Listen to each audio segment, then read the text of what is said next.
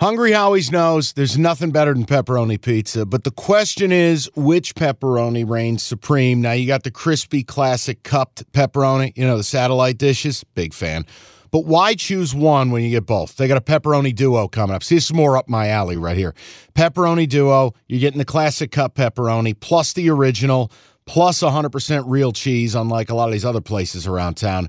Get a large pepperoni duo, nine ninety-nine, only at Hungry Howie's. You realize we spend a third of our life sleeping? I know, stuck in traffic was a good guess too, but now that you know you sleep so much, why aren't you sleeping on the most comfortable mattress arguably made in America? A brand new iComfort Eco by Serta. It's supportive and designed to keep you cool, comfortable, and feeling restored. Or check out Serta's Perfect Sleeper for pressure-relieving comfort and support while maintaining a balanced temperature. Serta mattresses made right here in Michigan, and they have been for over one hundred ten years. Go to Serta dot com. Find a retailer near you. That's Serta dot com. Let's get to the Chargers and the Raiders first, though. Aiden O'Connell versus Easton Stick. Those are two N F L quarterbacks, just so you guys know. Easton Stick of North Dakota State, Carson Wentz uh, fame, and Aiden O'Connell from Purdue. I would much. I would think I'd rather watch Drew Brees from Purdue and Carson Wentz from North Dakota State play a football game today than Aiden O'Connell and Easton Stick.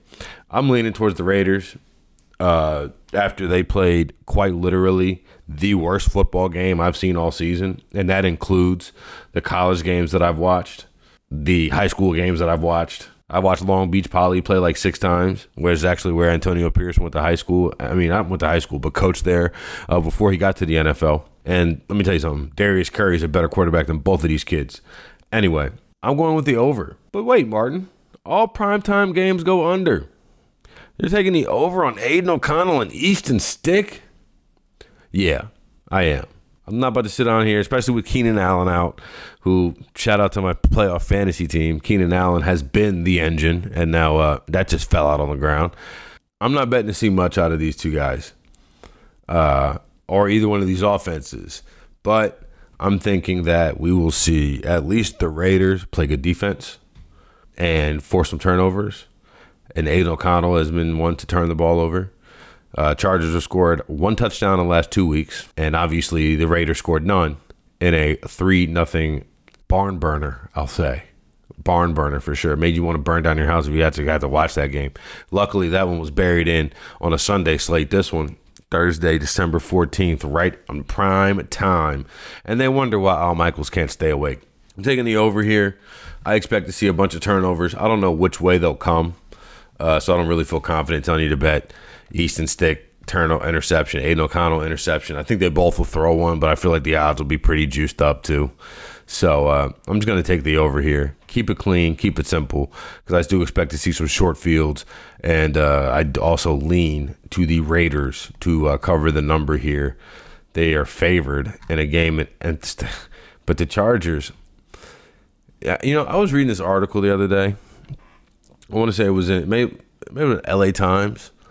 But with interest rates where they are right now, families who are, are people who got divorced are some some are not able to buy new houses, right? Because interest rates are like eight percent or something crazy, so they can't afford to buy new houses, or it's such such a dumb deal to get out of the mortgage that they got at like two percent or three percent or whatever. I'm pretty sure that's what's happening with Brandon Staley and the Chargers.